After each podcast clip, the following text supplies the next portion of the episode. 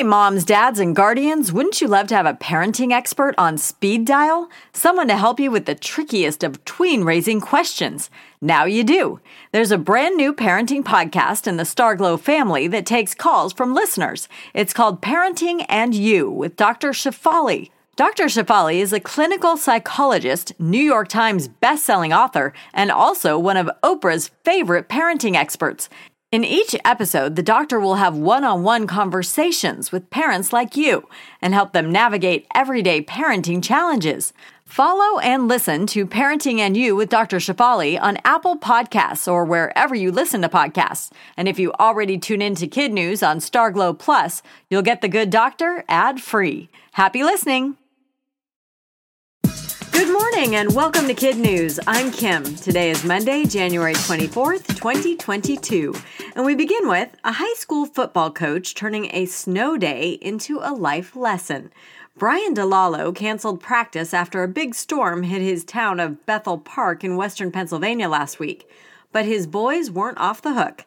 He told them all to fan out and shovel driveways for those in need, specifically the elderly and disabled, and that that would count as their workout. He also made it clear they were not allowed to accept any money. Coach DeLallo is getting a lot of national attention for his snow day decision, something he knows will mean more to his players than just another day in the weight room.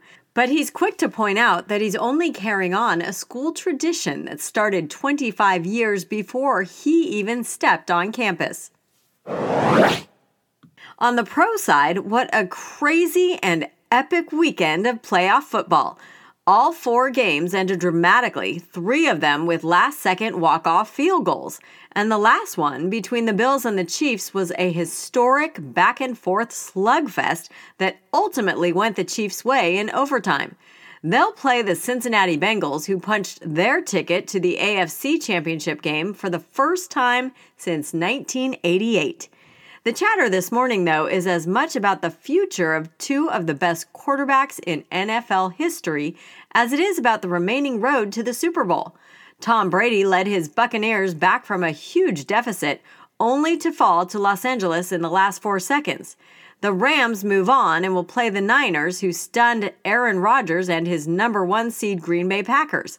The questions hovering over the football world now will Tom Brady retire? He turns 45 in August. And Aaron Rodgers' future with Green Bay is also murky. So far, neither future Hall of Famer is sharing his plans. Today, the high flying James Webb Telescope is expected to slide into its galactic parking spot a million miles from Earth. Ground teams will fire Webb's thrusters at 2 p.m. Eastern in order to precisely shimmy the $10 billion scope into its orbit around the Sun. Once in place, CBS News reports it'll be up to engineers to then turn the pricey piece of space equipment into a functioning telescope capable of picking up the faintest light from the oldest stars and galaxies. That means aligning Webb's 18 primary mirrors so they work as one, a process that requires fine tuning them to one ten thousandth of a width of a human hair. If all goes as planned, NASA says Webb will be 100 times more powerful than Hubble and so sensitive to infrared light that it could potentially detect the heat of a bumblebee as far away as the moon. Speaking of bees, it seems pollution here on Earth is messing with their sense of smell, and scientists say the result could have a devastating impact on their ability to pollinate and ultimately on the quantity and quality of crops worldwide. As a researcher from the United Kingdom explained, in clean air, a flower's scent first lands on the bee's antenna, and the bee uses that scent to sniff out the flower it came from and then return to its favorites over and over. In this study, researchers laid out eight 26 foot rings of black mustard in a field, pumped some with pollutants, and left others open to fresh air. Their finding?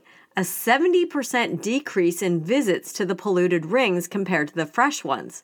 Scientists say the pollution not only muddles with the bees' ability to find the flowers again, it even deters them from visiting in the first place. In other kid news notes, today France rolls out its controversial new vaccine passport. Those who want to fly domestically, visit museums, or eat in cafes will have to have one. Austria is also responding to Europe's surging caseload and is one step closer to requiring shots. Cases are also skyrocketing in the southern hemisphere, so much so New Zealand has introduced new rules which have forced the country's prime minister, Jacinda Ardern, to postpone her own wedding. And it's a due for Adele. The singer was supposed to begin her Las Vegas residency last Friday, but just hours before taking the stage, she had to tell her fans that the show could not go on. COVID had crippled her crew and hijacked prop deliveries. She apologized in a tearful TikTok, but some jilted concert goers later got a personal hello with a live video chat with the singer while they shopped for her swag in a Vegas pop up shop.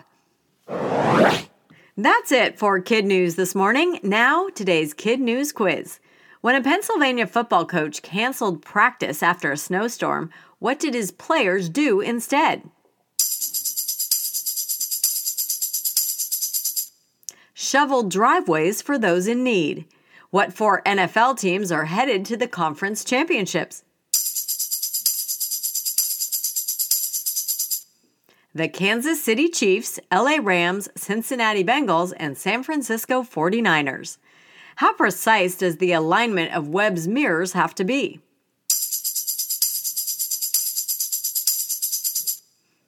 They must be fine tuned to one ten thousandth the width of a human hair. Pollution is reportedly messing with a bee's ability to do what? Smell.